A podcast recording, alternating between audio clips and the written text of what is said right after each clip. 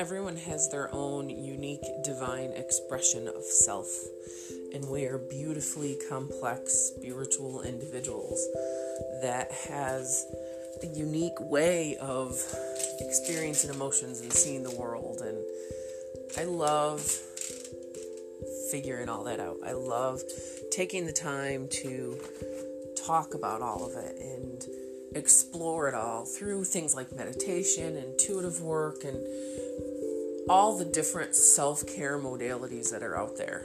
So, why don't you join me?